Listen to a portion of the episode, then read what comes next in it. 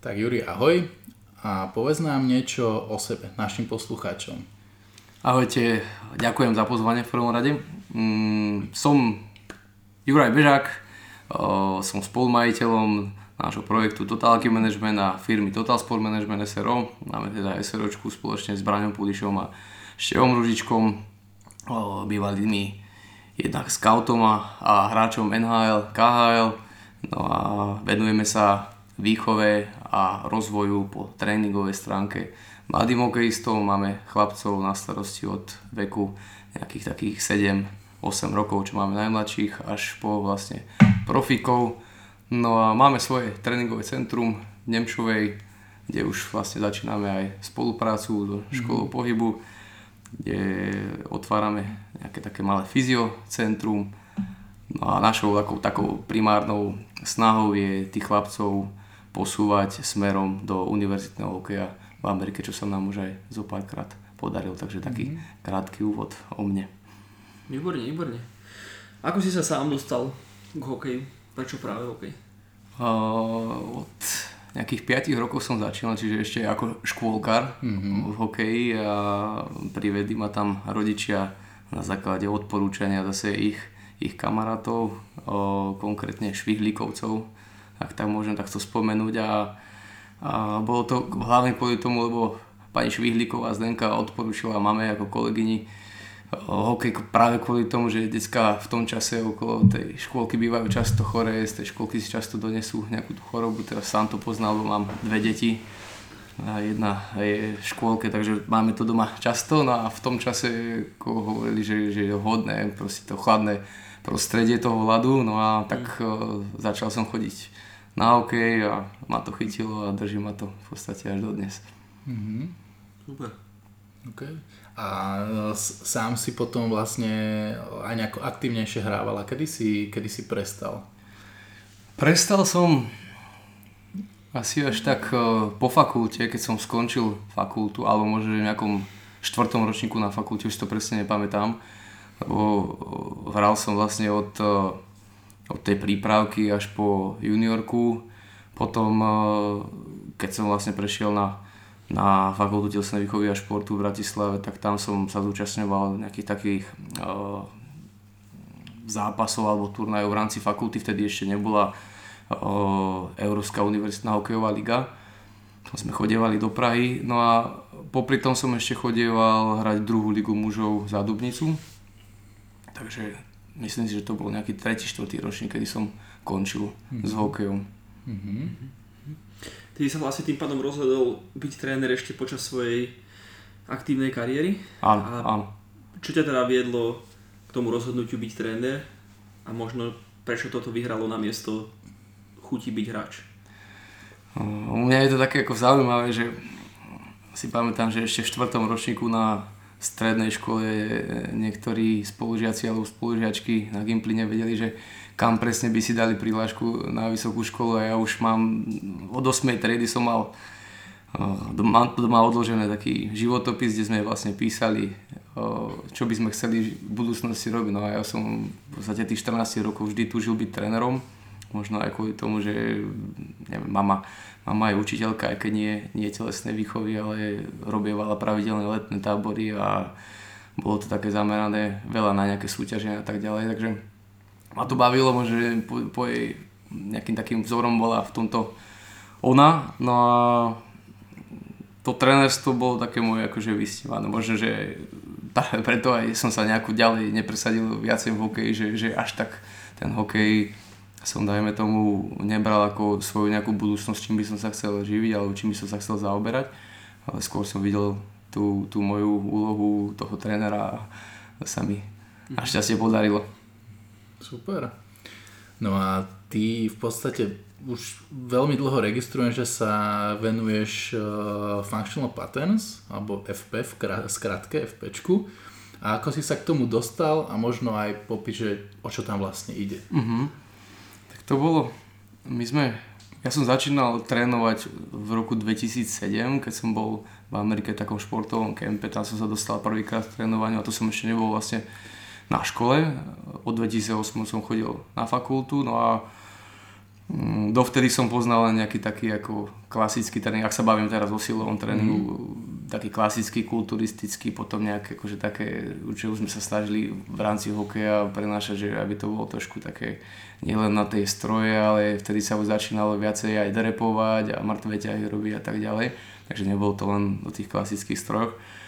No a na tej fakulte som sa dostal potom k ďalším informáciám.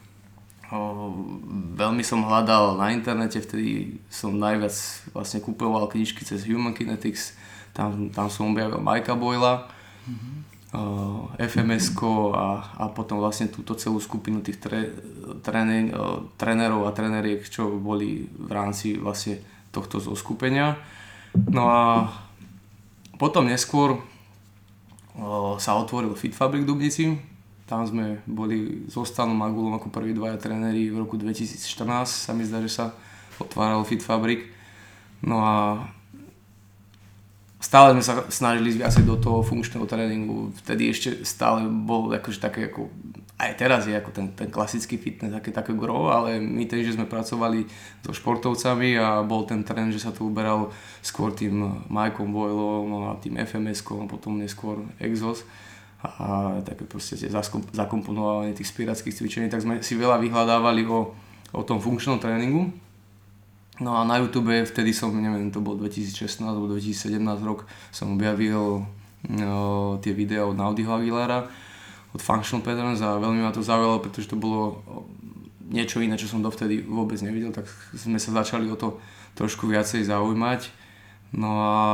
a Viacej, viacej som vlastne sledoval ďalších videí, začali sme to skúšať na sebe. No a ja som bol akože taký prvý z tých, tých trénerov, ktorí tomu trošku tak viacej akoby uverili alebo prepadli. No a chalani sa z začiatku možno aj trochu zabávali na to, lebo tie cvičenia, hlavne tie koordinačné náročnejšie sú také, niekto to nazýva, že cirkusového charakteru, že, že ozaj je tam taká, taká náročnosť tej koordinácii, že nie je to moc blízke tým tradičným silovým cvičeniam. No a potom Potom sme oslovili Peťa Tibenského, ktorý v tom čase už bol certifikovaný ako jeden z dvoch ľudí na Slovensku, mali za sebou Human Foundations, aby nám trošku priblížil o ef pé. Spravil nám takú krátku prednášku, tým, že sa tam vlastne podpisuje en dé á, tak neukazoval na žiadne cvičenia, ale skôr nám priblížil o tom, čo, o čom vlastne to Functional Patterns je a vtedy ma to ešte viacej tak oslovilo. No a potom som sa vlastne rozhodol, že ja si spravím tento kurz. Tak to bolo v októbri dvetisícosemnásť, som išiel do Holandska, do Rotterdamu, tam som si spravil vlastne ten prvý kurz Human Foundations, no a odtedy som vlastne tomu úplne prepadol. No a začal som to vlastne robí aj so svojimi klientmi, vtedy som mal aj takú akože klientelu bežnú, bežných ľudí, čo vlastne cvičili buď pre zdravie alebo pre estetiku, no a mal som aj športovcov, no a už som vlastne prechádzal na to, na to ef pé. No a ef pé má aj ďalšie kurzy a ten ďalší kurz je vlastne há bé es, uh, Human Biomechanics Specialist a ten som absolvoval v roku dvetisícdevätnásť, potom na Hawaii. To bolo tesne predtým, ako sa vlastne všetko zavrelo. To bolo v novembri dvetisícdevätnásť a potom už sa začalo v marci všetko zatvárať, takže som bol veľmi rád, že som to stihol, lebo potom sa už nedalo cestovať do Ameriky. No a takže to bol taký môj, moja cesta k tomu, k tomu ef pé. Mhm. Cez YouTube. Áno. Skús sa tak trošku priblížiť nejakú myšlienku toho Functional Patterns, aby si to naši poslucháči vedeli predstaviť, čo nevedia, o čo ide. Mhm. Tak o, ja, ja si myslím, že najlepšími dvoma ľuďmi, ktorí by to vedeli najlepšie opísať o, slovami aj, aj to svojou praxou by bol práve Peťo Tibenský, čo má ef pé Piešťany a, a David Bartel, čo má ef pé Bratislava. Oni sa tomu venujú ako naplno, oni majú v podstate svoje pobočky Functional Patterns. O, ja tým, že som sa venoval celý čas tým hokejistom, ako som spomínal, aj som od tohto nechcel upustiť, tak uh, vlastne nejakým spôsobom sa snažím pretransformovať to ef pé do tých hokejových pohybov. No a to ef pé samo o sebe vychádza vlastne z takých um, evolučne najbližších pohybov pre človeka, čo je státie, uh, chôdza, beh a hádzanie. No a snažia sa vlastne tie, tie cvičenia keď to bereme, lebo ef pé není len samotný tréningový nejaký, nejaký proces alebo nejaká taká modalita, je to skôr trošku aj taký životný štýl, ale keď sa bavíme o tréningu konkrétne, tak uh, sú to cvičenia, by som to nazval tak silovo-koordinačné, ktoré majú uh, nejakú nadväznosť na tieto štyri uh, pohyby alebo postavenie toho tela alebo tú funkciu toho tela, čo som spomínal. Takže ešte raz postavenie ako státie, chôdza, beh a, a hádzanie. Mm-hmm. Mm-hmm. Okay. Dobre, a používaš toto vlastne ako teraz tými športovcami, ako takú hlavnú modalitu tréningu, alebo to kombinuješ aj s klasickým odporovým tréningom, s ďalšími, samozrejme tak logicky robíš aj nejaké ďalšie špecifické veci, ale z hľadiska toho strength and conditioning. Aha. Či do toho kombinuješ aj klasický odporový tréning alebo ďalšie modality, dám príklad ako, ja neviem, pliometriu, medicín, balej, čokoľvek. Mm-hmm. Keď mám tréningy vlastne osobné alebo nejaké akože malé skupinky, tak o, ja idem v podstate všetko, čo sa týka functional patterns, lebo vidím vlastne tie benefity toho a zároveň vidím na druhej strane nejaké úskalia toho tradičného tréningu, ktoré napríklad, že viem získať alebo dosiahnuť rovnaký cieľ tým ef pé bez toho, aby som nejakým spôsobom príliš zaťažoval či už klby alebo chrbticu tým tradičným tréningom, tak vyberám si vlastne tú, tú cestu ef pé. Na druhej strane zase spolupracujem aj s Duklou Trenčín, tam máme o, na starosti Duklu akadémiu, čiže o, dorastencov.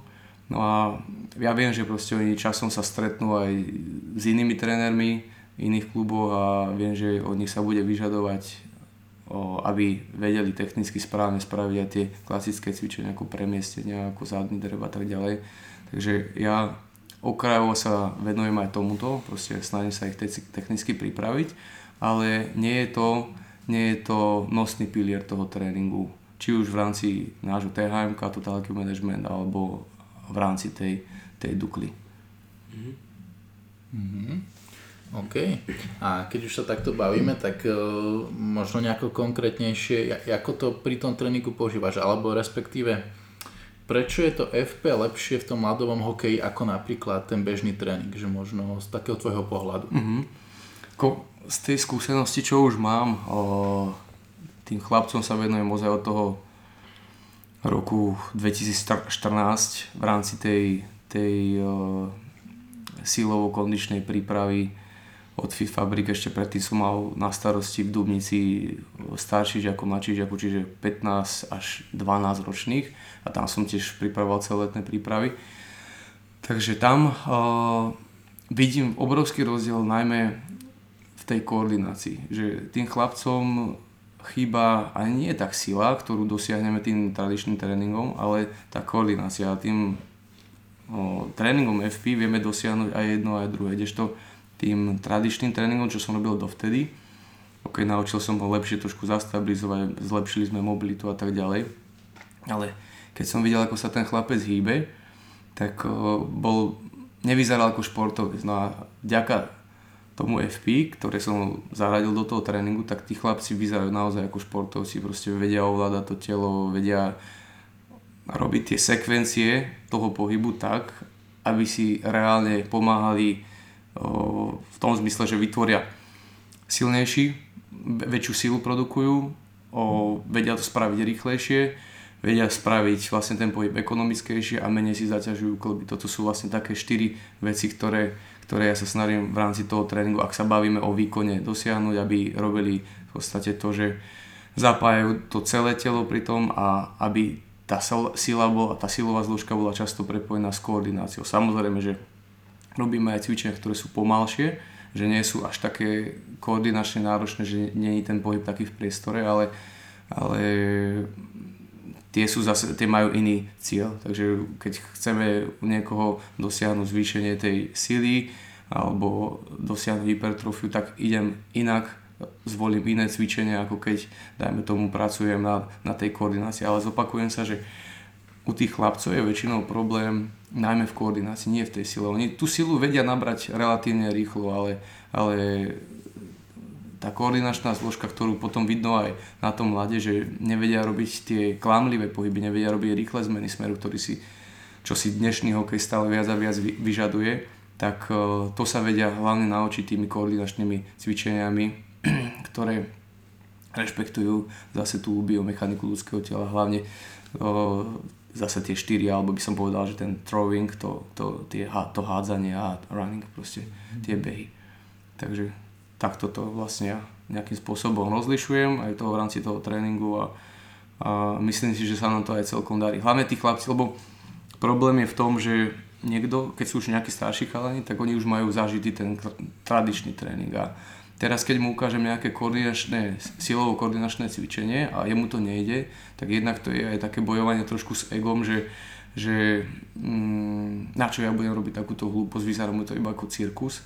Ale tí chalani, čo vlastne tomu uverili a si to na sebe vyskúšali a potom naozaj dosiahli vlastne to, že tá koordinácia sa výrazne zlepšila, tak každý z nich hovorí, že oveľa lepšie cíti a oveľa viac sa cíti taký pohyblivejší, schopný klamať na tom, či už ľade alebo aj na suchu, proste klamať tým telom, čo si naozaj dnes ten hokej aj, aj iné kolektívne športy veľmi vyžadujú, proste vedieť na malom priestore, zmeniť rýchlo smer, nalákať si toho protihráča do nejakej pozície alebo do nejakého priestora a potom spraviť nejakú rýchlu zmenu smeru a, a to práve ef pé vie veľmi dobre naučiť.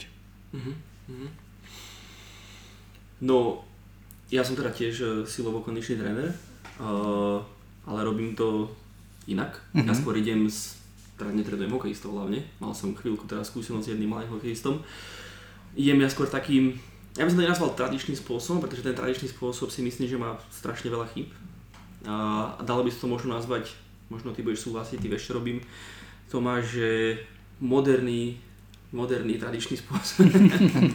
To znamená, že napríklad ja nebudem robiť to športovať celý zadný drep. Ja som mm-hmm. veľký zastanca toho, že zadný drep je overrated, mm-hmm. uh, veľmi preceňovaná, veľmi preceňovaný aspekt cvičenia a práve tie dôvody sú rovnaké ako tvoje, že ja keď robím odporovú, odporový tréning, najmä nejakými fightermi, tých mám najviac teraz, mm-hmm. tajský box, tak e, dajem práve, že predný drep v plnom rozsahu s dôrazom na zachovanie pohybových schopností. Ale stále je to úplne iné, než e, to, čo ty opisuješ. Stále je to,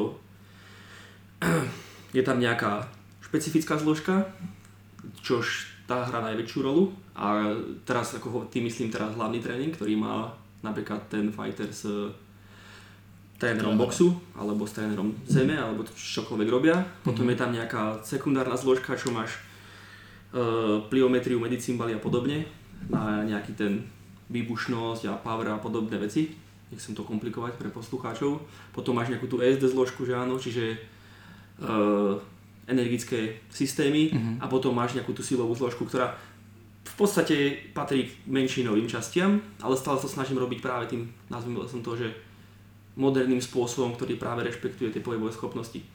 No a robím to tak z toho dôvodu, že mne príde, že tá silovo-kondičná časť je najmä na to, aby si tí zlepšili akéby atribúty toho športovca. Čiže sa na to pozerám ako na také auto, že, že ja, ja z neho robím lepšie auto, ktoré je naj, čo najhybnejšie ako môže byť, je najsilnejšie, najrýchlejšie ako môže byť. A úlohou hlavného trénera potom je dať mu tú mocnosť a tak ďalej. Mm-hmm. Čo otázka na teba, na telo, je, že či, keď ty robíš ako silovo-kondičný tréner s nimi toto ef pé, že či nepreberáš trošku prácu, ktorú by mal s nimi robiť hlavný tréner. Mm-hmm. Ako, ono je to tak, že ja chodievam aj na ľady, robievam tréningy aj na ľade, zameriavam sa hlavne akože na to korčulovanie a potom, keď sa chlapci naučia korčulovať, tak aj robíme tie činnosti hneď s pukom, lebo všetky tie činnosti klamlivé sa väčšinou dejú reálne s pukom, že to málokedy klame ten bráňací hráč telom. Aj to sa niekedy stáva, ale keď si chce ako nahnať toho hráča s pukom, ale stále to dávam do toho hokeja, no, lebo tým, tým sa venujem a tomu sa najviac si myslím rozumiem. No a o, to je to, že to je také špecifikum toho hokeja, že ľad, hodina ľadu dnes už stojí okolo sto šesťdesiat eur, tuto na okolí sto tridsať až sto šesťdesiat eur. No a je veľmi, veľmi drahá. No a za tú hodinu tí chlapci musia stihnúť, dajme tomu, keď sa bavíme o tímovom tréningu, tak hlavne ako tú tímovú taktiku, keď sa bavíme už tých starších chlapcov, proste tie herné činnosti jednotlivca a tak ďalej, alebo už zakomponované do nejakých herných systémov, do nejakých stratégií, a nie je tam priestor až tak venovať sa tým individuálnym zručnostiam. A reálne by to aj nebolo možno, lebo ten tréner kebyže má opravovať tie detaily, ktoré sú nevyhnutné, tam, tam sa riešia detaily, ale veľmi podstatné detaily, ktoré potom závažia na tom, ako sa ten chlapec hýbe. Tak nie, nie je možné to jednak tým jedným alebo dvoma trénermi, ktorí sú na ľade, zrealizovať pri počte pätnásť až dvadsať chlapcov. A druhá vec je, že veľmi veľa vecí sa dá natrénovať mimo, mimo toho ľadu, takže je, je to oveľa lacnejšie, dá sa to oveľa lacnejšie natrénovať vlastne či už telocviční, alebo my veľa využívame, ak sa bavíme o korčulani, ten slideboard a perfektná pomocka je aj ten korčuliarsky trenáč, čo máme skate mill, mm-hmm. takže tam my sa snažíme, vieme to spraviť oveľa intenzívnejšie v zmysle toho, že ten chlapec má toho trénera sám pre seba, že jeden, jeden na jeden, stále má spätnú väzbu, bavíme sa o detailoch, natáčame videá. A to je zase taká akož veľká výhoda, že vieme toho chlapca natočiť, či už na tom slideboarde, skatemill alebo tej telocvični, hneď mu to ukázať, daj mu spätnú väzbu, že aha, tuto si to robil zle, a keď mu to porovnáme s nejakým videom, ako to má vyzerať, tak on pochopí vlastne, čo sa od neho chce, oveľa rýchlejšie, ako keby dostával iba nejaké slovné pokyny, ktoré dostáva od trénera v rámci, v rámci toho tímového tréningu. Takže um, ono sa to tak už viacej celé keby rozdrobuje a následne spája, že dnes už v tom hokeji už je takým štandardom, že ozaj už aj tí chalani dorastenci, nehovorím, že všade na Slovensku, ale ako už majú toho kondičného trénera, majú už aj niekde fyzioterapeuta, majú samostatného človeka, ktorý rieši videorozbor, takže už sa tá skladačka akože takto potom spája, no a ten samotný hlavný tréner by to už dnes nevedel celé pokrývať. Ani čo sa týka vedomosti, ani čo sa týka času, ani v rámci tej organizácie na, to, na tej ľadovej ploche. Takže určite to miesto má ten a veľ, veľ, veľké miesto, hlavne pre tých mladých chalanov, ktorí sa ešte len učia nejakým spôsobom správne hýbať, tak uh, aj, ako to nie je len, že mladí, zle som povedal, aj, aj dospelí chalani, mali sme aj mužov uh, na, na skatemille alebo takto v telocvičnia, majú stále a tí potrebujú zlepšovať ten, mm-hmm. ten pohyb. Takže ak tomu správne rozumiem, opravom ak nie, tak ty vlastne vďaka tomu functional, functional patterns máš možnosť pracovať na veciach, ktoré sa nestíhajú až tak rozvíjať e, pri tom hlavnom tréningu, ale s tým, že nezanedbávaš akéby to zlepšovanie tých základných atribútov. Čiže je to nejaké, vďaka tomu dokážeš robiť akéby viacej veci naraz. Áno, určite áno. áno. Lebo napríklad hej, tým, tým tréningom tak vieme zlepšiť, síce sme na suchu, ale nerobíme nejakou robíme aj nejaké všeobecné veci, ale hlavne u tých starších, ja už idem veľa do tých špeciálnych, kde naozaj sa tá, tá, ten spôsob toho pohybu alebo tá technika pohybu veľmi približuje tým veciam, čo robíme, čo robíme na ľade. Mhm. Takže to je zase také veľmi špecifické, čo robíme my v rámci té há em ká a možno inde sa nerobí, že naozaj pre tých hokejistov je ten program veľmi prispôsobený. Jednak na tej strane, že robia špecifické pohyby, ktoré sa, hovorím, veľmi podobajú tým hokejovým pohybom, a na druhej strane zase vieme, že ktoré, ktoré tie časti tela my na hokeji veľa preťažujeme, tak zase vieme, že čo máme robiť v rámci toho, aby sme robili nejaké korektívne cvičenia, kompenzačné cvičenia pre tých, pre tých hokejistov. Mhm. Super. To podľa mňa dobre odpovedalo na veľa otázok. Určite, určite. OK, a ja som s tebou aj minule preberal, ale však to je taká zaujímavá téma, že či si myslíš, že keď dojde k nejakej korekcii postúry, či to môže zhoršiť športový výkon? Mm-hmm. Ako? To sa často tak spomína, keď som bol na veľa kurzoch, že keď rozhodíš športovcovi techniku, ktorú má nejakú špecifickú tomu danému športu, že není taký efektívny, nemá tú asymetriu spojenú s tým športom, mm-hmm. že či to vidíš ako nejaký taký faktor, ktorý to bude fakt ovplyvniť. Mm-hmm. Zase, to, v tomto máme my výhodu v rámci hokeja, že ten hokej je veľmi multifaktoriálny šport a určite týka, že veľmi veľa faktorov vplýva na to, aký je ten hráč úspešný. Ak by sme sa bavili o atletike alebo nejakých takých o, športoch, ktoré sú vlastne veľmi postavené na tom jednotlivcovi a ešte sú veľmi technického charakteru, tak tam by určite možno boli väčšie, akože také vplyvy toho nabúrania toho, dajme tomu, držania tela alebo nejakej tej techniky. Ale preto hokejistu on mm, pre, pre neho vidím práve, že iba samé benefity, ako tým, že my nemeráme nejaký časový úsek, za ktorý ho musí prekorčulovať, alebo, mm. alebo nie je to až také, akože, že jeho výkon není, není hodnotený nejakými subjektívnymi rozhodcami, ako je v rámci krásu korč- korčulovania, kde by určite nejaká zmena toho držania tela mohla narušiť tie rotácie, kde každý jeden centimetr vlastne, kde má ten, tú polohu toho tela, ten, tá krásokorčuliarka alebo ten korčuliar uh, určite cítia, ale tuto v rámci hokeja tak uh, skôr vidím tie benefity. Jednak kvôli tomu, že lepšie držanie tela, telo, tela pre hokejistu znamená, že aj v rámci toho kontaktu je menej náchylný, lebo veľa chlapcov má padnuté ramena, dajme tomu dopredu zlé, zlé držanie tela, čo sa týka chrbtice, tie asymetrie a tak ďalej. Takže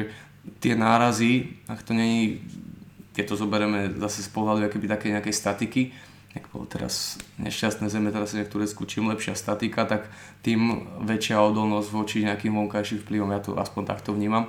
To je môj názor a, a že keď som lepšie vlastne usporiadaný v tom priestore, to moje telo je lepšie usporiadané, lepšie je napätie a dĺžky svalov, tak som voči tým, voči tým nárazom viacej chránený a, a na druhej strane zase tá technická zložka, keď dajme tomu, že mu na chvíľku tým, že mu zmením držanie tela, naruším, že bude strieľať zo sto trinásť švihom na sto desať, tak stále je, je veľká pravdepodobnosť, že ten gól dá, že tam, tam narušenie, alebo nie narušenie, ale zmenou, zmenou toho držania tela nemusí dojsť, alebo ani určite nedojde k takej obrovskej zmene, že by napríklad strieľal švihom ten chlapec sto trinásť a potom by strieľal, neviem, deväťdesiat. Mm-hmm. Ale stále aj tí, čo dávajú deväťdesiat kilometrov za hodinu strelu, tak vedia dať gól. No ale áno, tam, tam takej obrovskej zmene nedojde. Ja by som na to nadviazal, lebo toto je veľmi taká zaujímavá téma, ktorá sa dosť rieši, hlavne teraz tým, že dosť, čo ty určite sleduješ, už, už aj tým, že si sa vlastne začala venovať Functional Patterns, tak veľa takýchto viac nazvime to, že mobilnejších spôsobov trénovania idú stále do popredia. A táto téma sa veľmi často prebrala v tých športoch práve, že či naprávať postúru a respektíve držanie tela športovcom. Ja teda mám nejaké certifikácie v týchto veciach, akože držanie tela a tak. A mňa veľmi zaujalo, keď som si u Conora Harrisa robil toho biomechanického špecialistu jeho, že tam sa dosť rozoberali práve basketbalisti, mm-hmm. kde na nich je krásne vidno, že oni majú úplne akože dodrobkané chodidla, z hľadiska teda gateu, že sú jakoby zaseknutí v tej poslednej fázi chôdze. Mm-hmm. Napríklad dobrý veľmi príklad je pozrieť si, ako vyzerá chodidlo LeBrona Jamesa, ktorý má fakt, že palec úplne pokrčený. A je to taká zaujímavá téma z toho dôvodu, že naozaj ten výkon vedie až k tomuto. A teraz v jeho prípade sa ho snažiť dať do normy by naozaj bolo vo všetkej pravdepodobnosti dosť deštruktívne. Samozrejme v hokeji neviem, ako to úplne je, ale v hokeji ma to zaujíma z toho dôvodu, že predsa len korčulovanie je úplne iné od chôdzy a ja som pár mesiacov dozadu mal tú čest rozprávať s jedným hokejovým trénerom o tomto práve tak bližšie a on mi spomínal, že veľa hokejistov kvôli tomu, že sú veľa na ľade, že majú problémy s dolnými končatinami kvôli tomu, že to je, nechcem hovoriť ako presne, si budeš určite vedieť viac než ja, že to je úplne iné chôdzi. A či teda toto nevedie k nejakým deformáciám prirodzeného nejakého výzoru, alebo aký by som to povedal, prirodzenej mechaniky spodných končatín? Korčovanie? Korčovanie. Uh-huh. Určite áno. Aj tým, že tá korčula, dneska už sa robia na mieru korčule, zase firma tu prišla zase s niečím inovatívnym a lepším, že, že vedia spraviť na mieru tú korčulu, ale, ale dnes je už veľa trendom barefoot obuv, uh-huh. A chodenie na boso, to vlastne máme aj my v našej telocvični, že u nás sa chlapci vyzúvajú, máme vlastne mäkkú podlahu, máme tam všade tatami, celých stodvadsať metrov štvorcových, tak chodia na tatami a, a snažíme sa, aby išli na chvíľku von z tých tenisiek. Tá korčula tiež stláča tie prsty sebe, takže to je jedna z tých deformít, ktorú, ktorú máme. No a taká je najväčšia, ako, samozrejme to chodidlo ovplyvňuje veľa, ale čo najviac e, vidno tých hokejistov, teda hokejový zadok a také preliačené, alebo ja to nazývam, že vcucnuté boky tých sedacích svalov. Mm-hmm. E, že my máme vlastne akéby, že také, také preliačenie dovnútra. No a to je vlastne, že máme kompresiu tých bedrových kĺbov a je to práve kvôli tomu, že každý jeden štart, ktorý ideme priamo dopredu, tak je spojený s tým, že my síce telo ide vpred, ale my výrazne vytáčame nohu až deväťdesiat stupňov, hej, od smeru a dochádza vlastne k extenzii a vonkajšej rotácii bedrového kĺbu, čo je aj preukázané už nejakými štúdiami, že je škodlivé pre ten bedrový kĺb. No a práve to, že tam dochádza k takémuto jednak zaťaženiu veľkému, ty si zoberte, že, že keď sa odrážam, hlavne tí dobrí korčuliari, ktorí sú vnímané, ktorí sú rýchli, tak idú do hlbokého postoja často, hlavne pri tom, pri tom štarte a, a vytáčajú tú nohu, takže oni vlastne tým, že sú v tej hlbokej flexii v bedrovom klbe, robia ešte extenziu a vonkajšiu rotáciu, tak si dosť namáhajú a poškodzujú ten, ten bedrový klb. No a ja hovorím, že žia ani tá najlepšia technika korčuľania nie je z hľadiska zdravia dobrá, pretože to je telu neprirodzené. Tak ako sme sa bavili aj pri tých iných športoch. No a práve preto treba zase vracať tými cvičeniami toho človeka alebo toho hráča bližšie k tomu človeku, čo je mu prirodzené ľudské, teda pri, prirodzené, áno, pre, pre, pre ten pohyb. A to je práve zase ten beh, že my sme vlastne stvorení hlavne pre, pre chôdzu a beh. Je aj taká dobrá knižka Born to Walk, zrození chôdzi, je, je v češtine, v slovenčine nie, ale tam je presne pekne popísané aj nejako, nejako funguje tá chôdza. No a to sa aj vlastne ja snažím, že na jednej strane v rámci toho môjho pôsobenia o, mimo ľadu, keď sa rozprávam o tých tréningoch mimo ľadu, tak sa snažím zlepšovať výkon a čo najviac, aby sa to približovalo tým športovo, teda hokejovo špecifickým cvičeniam. A na druhej strane sa snažím ho približovať čo najviac tým o, pohybom, ktoré sú ľudskému telu najbližšie. No a medzi tým ja vidím vlastne zase ten priestor, ten, ten všeobecný tréning, ale tomu sa až tak veľa nevedme. Preto, preto to ne, tými dvoma opornými piliermi sú tieto dve časti, čo som teraz spomenul. A, a preto hovorím, že pre hokejistu, ale, alebo dajme tomu aj pre iného športovca, zase ten taký klasický tréning by nemal byť grom, ale, ale, ale skôr, skôr o, nejakým takým doprovodom, hej, že, že to nie, nie je to... Nie je to hlavnou časťou a nie je to tak percentuálne zastúpené v rámci toho tréningového procesu. To je, to je môj názor a sám aj na sebe som videl veľké zmeny, ako som začal robiť ef pé, že ako som sa začal úplne inak hýbať, ako napríklad ja som mal problémy, ja tu mám fakt veľa chlapcov s bedrovými klbmi, hokejistami, že sa mi, doká, som sa, sa mi podarilo napraviť vlastne to vcucnutie. V rámci tých, na tej pravej strane som to mal horšie a podarilo sa mi to napraviť a často pri korčulovaní som mal potom zase problém, že po korčulovaní ma bolel ten bedrový klb, ale dnes som už vlastne v takom stave, že môžem naozaj klop, klop, klop korčulovať veľa aj na tom skatemile, na ľade a, a nemám o, žiaden problém alebo úplne minimálne problémy, ktoré si viem, ja to nazývam také quick fix, rýchle, rýchle proste nejakým rýchlým spôsobom si to vieme keby napraviť, znižiť to napätie, tú kompresiu a, mm. a vďaka tým špeciálnym cvičeniam, ktoré sa v rámci ef pé nazývajú chambers, ktoré sa práve preberajú na tých, na tých uh, há bé es kurzoch, tak uh, vďaka tomu sa to dá perfektne odstrániť tá bolesť alebo tá dekompresia. Mm-hmm, mm-hmm. Ja by som povedal, že ak by ma zaujímal tvoj názor na to, ako fyzioterapeuta to máš, že mm-hmm. v každom športe je taká Taká, taký otáznik, čo si dá, že či teda budeš viesť toho športovca ku, nazvime to, že funkčnej deformite, ktorá akože, že povieš si, že toto nie je úplne optimálne, ale keď ťa v tom dokážem udržať a vyhrotíme to úplne do extrému, tak budeš mať brutálny výkon. Alebo či budem robiť korektívne cvičenia, aby som zaistil čo najdlhšiu, akože teda longevitu. Mm-hmm. No, akože z môjho hľadiska, ak sa na to ja pozerám, je, že, že je toto buď alebo, jak si povedal, že keď udržíš tie funkčné deformity, tak určite možno dosiahneme o, ja neviem, päť, možno aj desať percent, neviem to fakt nejako zadefinovať, lepšiu výkonnosť v nejakom danom športe, ale zase je určite tam väčšie riziko nejakého potrebenia a degenerácii, vieš, mm. čiže zase je tá otázka, že, že či sa ten človek tomu chce venovať naplno a či to chce robiť dlho, alebo, alebo nie, no. Vieš, to, to, to, je veľmi, to je veľmi taký tenký ľad, na ktorom sa dá pohybovať, no, že čo s tým robiť. Mne sa celkom páči, čo si ty vravel, Juro, že, mm-hmm. že pokiaľ ho zhoršíš o ak ho teraz horšíš o, o to malé percento, dajme tomu, že to je percento, tak, tak je stále proste môžeš dať gól. Príde mi to ako zdravší prístup. Určite. Takže tak. Jako s tým súhlasím a hlavne ak sú teda tieto skupinové športy, tak vždy je to aj súhra toho týmu a že není to len, len čisto nejakej tej morfológii toho človeka, ale aj tam zohráva rolu aj napríklad tá koordinácia, tímová hra, to aké máš do, dobré oko, či dobre vieš, sleduješ tú loptu, puk a tak ďalej, čiže že asi je to také schodnejšie pri tých skupinových športoch ako individuálnych. No. Mm, áno, tam, tam to je hlavne, že kde je to nejaká akože technika, ale keď už to má zaužívané proste dlhé roky. Mm. Ako podľa mňa taký kľúčový moment alebo kľúčový bod, kedy ten športov, športovec je ochotný nejakým spôsobom výraznejšie zmeniť e, tréning, je bolesť a ešte viacej zranenie. Hmm.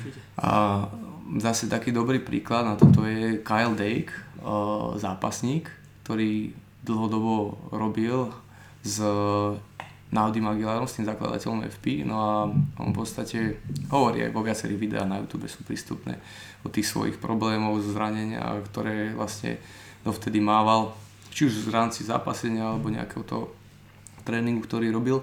No a potom, potom vlastne, jak mu ef pé v tomto pomohlo a že zmenil celkovo, on dokonca úplne zmenil štýl toho zápasenia, takže on už bol ako vrcholový, vyhrával nejaké tie národné majstrovstvá a tak ďalej. Neviem presne tú históriu, ale potom sa mi zdá, že vyhral striebro alebo bronza na olympiáde a mm-hmm. hovoril, že veľ, veľká časť toho úspechu je aj z toho, že on zmenil vlastne mm-hmm. takto tie to celý ten tréningový proces, ktorý robil. Uh-huh. Uh-huh. To znie dobré. Ja ho vidím v tom význam určite. Hlavne ak, ak to s tým športom naozaj súvisí. A to zápasenie mi príde tiež úplne také, že s tým FPčkom dosť kompatibilné. No? Že tie pohyby sa tam dajú veľmi dobre nejakým spôsobom nasimulovať. Aj teraz ma napadol však Maťo Bossy, vlastne čo sme boli aj na ich workshope aj ty, tak on sa tomu zápaseniu dosť venuje, ho sledujem a je to zaujímavé, tiež robí aj takéto podobné druhy mm-hmm. tréningov, nehovorím, že je to úplne to isté, ale je to veľmi podobná nejaká metodológia a je to fajn, teraz som videl zrovna nejaké video, kde prehádzoval vreco a boli to také pekné ladné pohyby, že sa na to dobre poznalo, yeah. že to robil úplne ekonomicky. Takže asi to môže urobiť aj takýto veľký rozdiel, že v podstate človek, ktorý je úspešný, to spraví až teda vlastne ten olympijský úspech. Môže byť. Ako, ja si myslím, že ten šport sa celkovo bude uberať stále viac. Ako bude mať, máme nejaké limity a teraz um, budeme hľadať stále, akože, ako tie, môžeme tie limity posúvať ďalej. No a si zoberte, zase pôjdem do hokeja, že možno ešte nejakých pätnásť rokov dozadu boli úplne iné pravidlá, mm-hmm. boli hráči väčší, moutnejší, teraz keď sa aj pozriete, sa dá tiež na Google ľahko nájsť, že už klesá vlastne hmotnosť aj výška, až tak nie, ale hmotnosť hráčov klesá mm-hmm. v rámci en há el a kedy si proste musel byť hráč každý akože namakaný, akože skôr to už sa pri, pri, priberol ako kulturistovi, no a tá hra nebola taká rýchla, nebola taká hlavne klamlivá, čo sa týka t- proste dneska tie akcie, keď sa pozrieme na McDavida, Marzala a tak ďalej, tak, tak uh, to je niečo neskutočné, čo oni dokážu proste v tej vysokej rýchlosti spraviť na tých korčuliach. No a ako samozrejme aj vtedy boli nejakí takíto hráči, ale nebolo ich tak, až tak veľa. Hej, že kedysi obranca bol vnímaný ako hromotlk, ktorý proste mal vedieť vystreliť o, tvrdo príklepom a každého na tom mantineli zraziť. No, dnes máme najlepšieho obrancu McKinnona a ten je akébyže ďalší útočník, že on, jeho nájdete v rohu ihriska v útočnom pásme, mm-hmm. tady, že má neskutočný pohyb.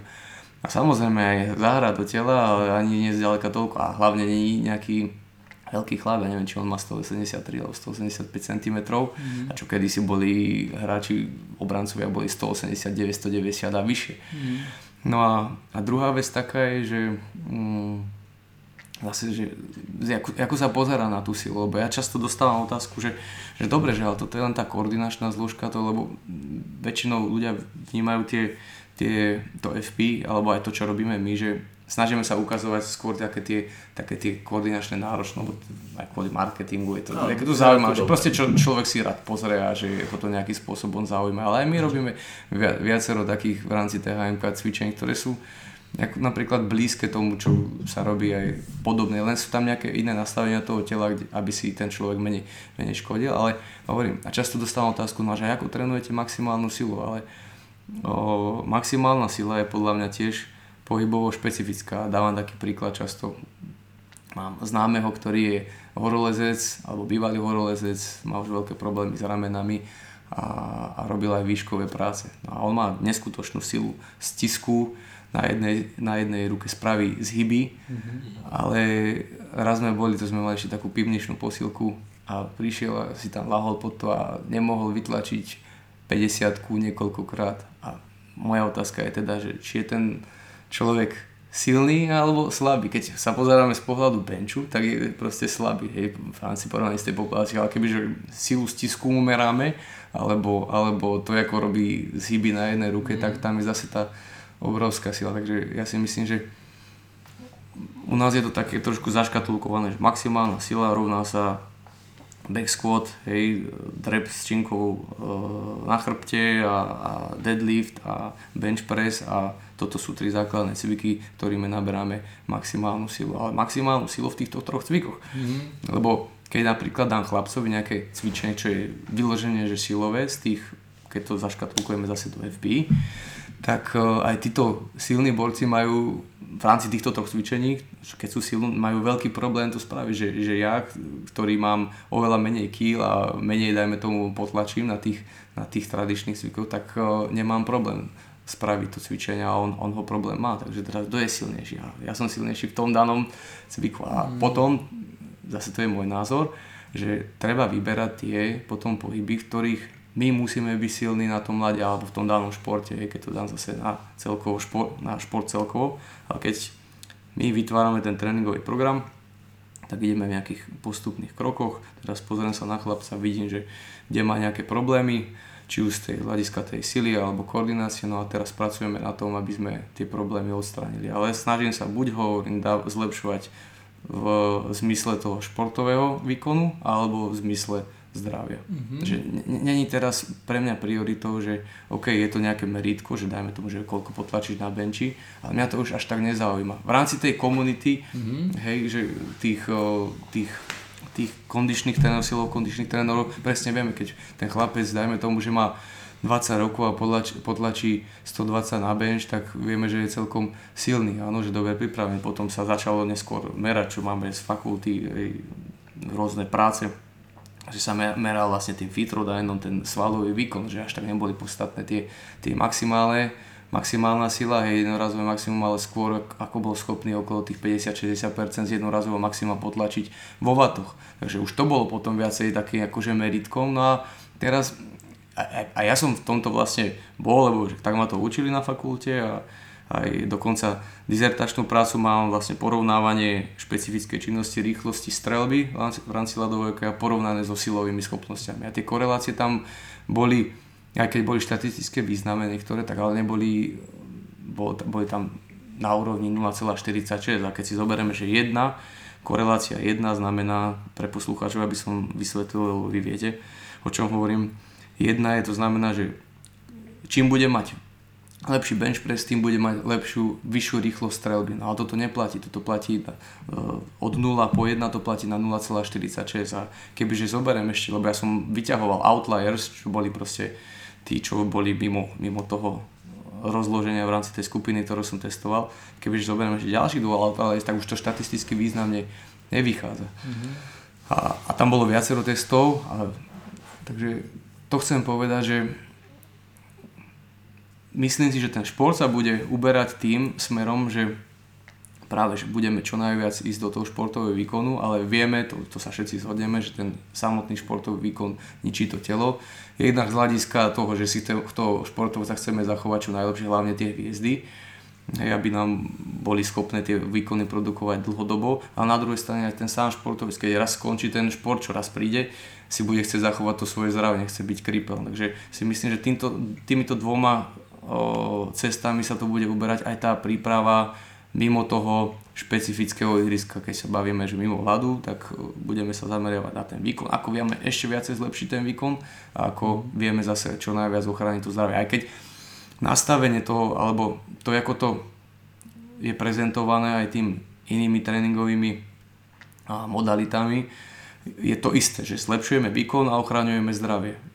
Len ja si myslím, že, že to F P, F P je, Functional Patterns je zase o niekoľko krokov popredu aj z hľadiska toho zlepšovania toho výkonu, aj z hľadiska toho, tej ochrany zdravia. Aspoň mne, mne, mne samému sa to tak overilo na hokejistoch, hovorím o hokejistoch. Nemám mm-hmm. skúsenosť moc s inými športovcami, ale na hokejistoch sa mi toto overilo. Mm-hmm. Mňa v tomto, čo si teraz rozprával, veľmi zaujalo to, že si vlastne vyjadril, že stále sa používajú na testy maximálnej sily, bench, zadný drep a mŕtvý ťah, čo si sa viem. A iba som tak chcel také vyjadriť, že ma vlastne udivuje, že v dnešnej dobe, kedy si myslím, že spoločensky sme vzdelanejší, aj všetci tréneri a tak ďalej, že to stále ľuďom príde optimálne.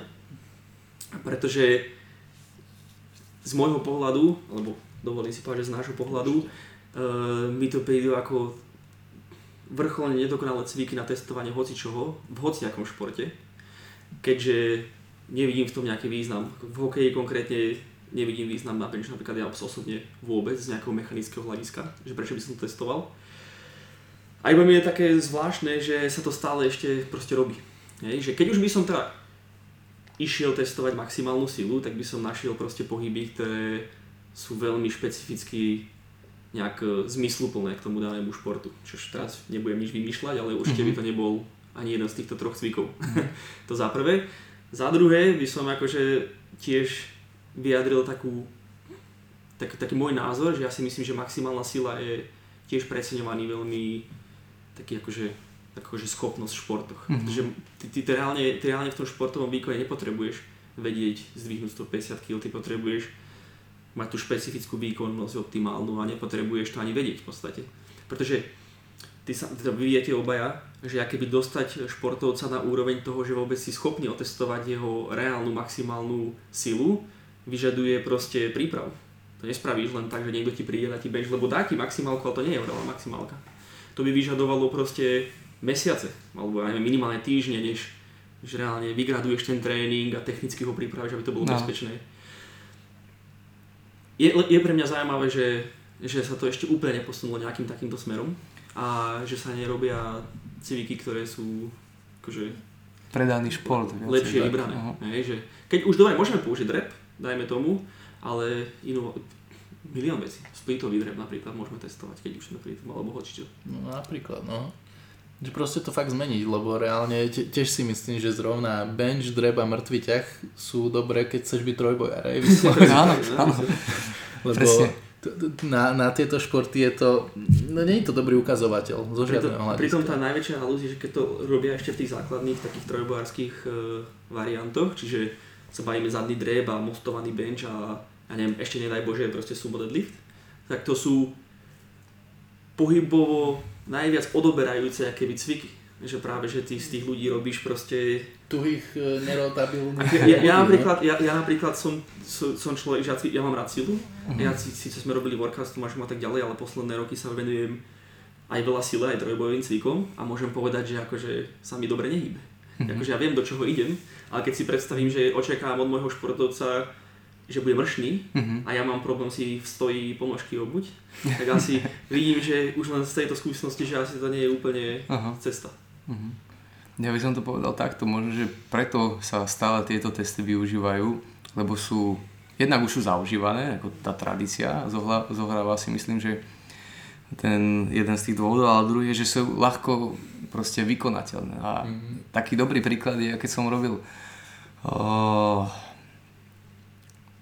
sa to volalo, neviem teraz presne, projekt dizertačnej práce sa mi zdá, že keď som išiel ešte len, som sa uchádzal o, o to doktorantské štúdium na fakulte a o, v komisii som mal uznávaného profesora Hamara. No a ja som v podstate hovoril, že chcel by som zmerať vo vatoch o, rýchlosť pohybu hokejky pri strelbe. Mm-hmm. No a on mi hovorí, no ale to nie je možné s týmto zariadením, lebo ja som vtedy som kúpil to Fitrodyne, aby som vlastne si meral, že tá, tá, tá kvôli tomu, že tam dochádza k uhlovým zmenám a nie je to lineárny pohyb priamočiary, mm-hmm. tak sa to nedá zmerať. A vtedy som si ja tak uvedomil, že aha, že tu vlastne my narážame na, na obmedzenia z hľadiska tej diagnostiky. Nie je toho, že by sme... Chc- ne, nevieme to presne zmerať, mm-hmm. kvôli tomu, že nemáme nejaké akože zariadenia. Ako dnes už sú rôzne tri dé kamery a tak ďalej, kde by sa aj toto dalo pekne zmerať, ale kto to má v dnešnej posilovni, aj v moderných posilovniach, kto to má, kto to má dispozícii. No, jasne, ako, preto je to, a si zoberme ešte potom kluby, tu už aj nehovorím, proste hokejový klub, a či na Slovensku alebo v Amerike, tiež nemyslíme si, že v Amerike má každý úplne špičkovú posilovňu, vôbec nie. Takže toto sú vlastne také testy, ktoré sa dajú ľah, ľahko vykonať a dajú sa porovnať s veľkým počtom iných ľudí s dátami, no a potom z toho aj vychádzajú nejaké korelácie.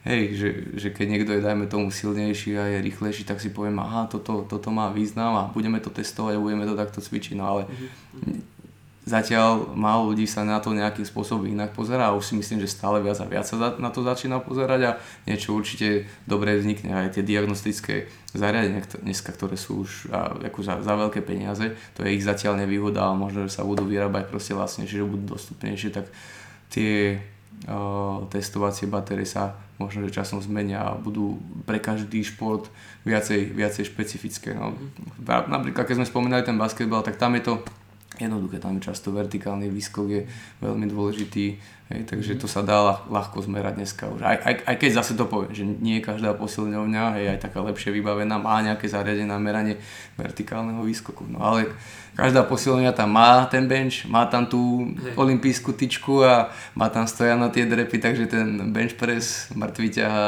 drep sa dajú, dajú ľahko spraviť. Je to všade, to je pravda. Je to tak, no. No už je to len o tom zvoliť keď tak lepšiu variantu, to je všetko. Ak, ak sa to dá, dá samozrejme, presne. V nejakých tých aj interných podmienkach samozrejme aj určite môžeš voliť iné varianty. Dobre, akože však za mňa už celkom dlhá stopa, tak ešte ti dáme našu poslednú obľúbenú otázku, že ako by si dal radu svojmu mladšiemu ja? To často hovorím chalanom, aj dorastencom, aj, aj ostatní, čo máme v rámci té há em-ka, že ale že raz toto všetko budete ľutové, ako zabíjate čas, nezabíja čas na počítači. Mm-hmm. Ja som si pamätám, keď som bol nejaký šesť, sedem, ak som mal prvý počítač doma a som nechápal ako otec, nemôže si, že, že, že ho to neláka si zahrať počítačovú hru. že, že, že, a nehovorím, že ja som bol nejaký taký, že by som proste príliš veľa, ale, ale je to mm-hmm. zabitý čas. Dnes mám v podstate kvôli tomu, že robím aj videa, nejaké takéto veci, že to striháme, mám naozaj perfektný počítač. Keby sa mi tam niekto hrabe, tak uvidí, že nemám žiadnu, žiadnu hru mm-hmm. ani, ani v telefóne, takže toto by bola asi taká jedna z tých najväčších rád mojich, čo dávam tým mladším chalom, nezabijete čas na telefóne a na počítači hrami. Mm-hmm. Že buďte efektívnejší. Teda respektíve, keď to bola otázka na mňa, že, že, že, že čo by som ja inak robil, viacej by som sa venoval asi tomu takým zmysluplnejším činnostiam ako, ako tým počítačom. Sa to zrovna hodí, keď Tomáš si bol Playko kúpiť. Aj, a, a, a obaja sme zrovna celkom hráči. Ano, ale, ale akože napríklad ja osobne si, si tiež sem tam zahrám, ale je to, že večer, keď už mám všetko porobené, tak na hodinku si aha. niečo pustím na od, odreagovanie. Odreagovanie, áno, áno. A ja by som najradšej niekedy si zahral na odreagovanie, ale som lenivý to nainštalovať tú hru a mám dve deti doma, nehrozí. No tak to už je úplne, máš iné povinnosti. Hej, ale to no. bolo také, že som nechápal odsa, že, ako, že ty tu máš ten počítač, máš tu tie hry, čo som tam ja dal, ty si to nejdeš zahrať. A tak je to, je to iné, akože, ako tých chalanov mladých to určite viacej láka, to už keď si to zahráš na odreagovanie, poznám veľa chalanov v mojom, mojom veku aj starších, čo hrajú takto, ale že ne, nedrtia proste tú hru, že, že, by, že by boli do toho ano. úplne... No.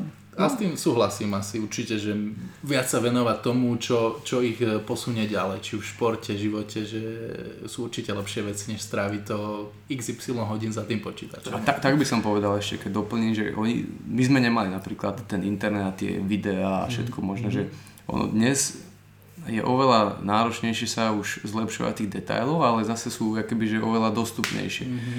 A tým, že sa tá latka posunula vyššie, ale na druhú stranu, že prístup má k tomu všet, majú všetci, hej, v rámci toho internetu, čo majú telefón, majú internet alebo počítač, tak tí chalani, keby, to im často hovorím aj na tých kempoch, sme mali také dobré prednášky o tom, že, že ok, zahrám si, ale dám si proste vymedzený čas, že koľko sa tomu budem venovať mm-hmm. a skúsim viacej toho času, ktorý trávim akože nejakou tou zábavou na tom telefóne, ja skúsim to venovať proste tomu, že budem si sledovať tých hokejistov, my sa zase do tých hokejistov, mm-hmm. sledovať tých hráčov, čo reálne. Nepozerať sa na tú hru ako divák, na tie videá, ale skúsiť do takej analýzy. Hovorím často, že stopnite si proste, dajte si to spomalenie, dá sa to na tom YouTube, že to ide pomalšie oveľa, to video, sledujte tie detaily, sledujte, čo robí s nohami, s rukami, s telom a Mm-hmm.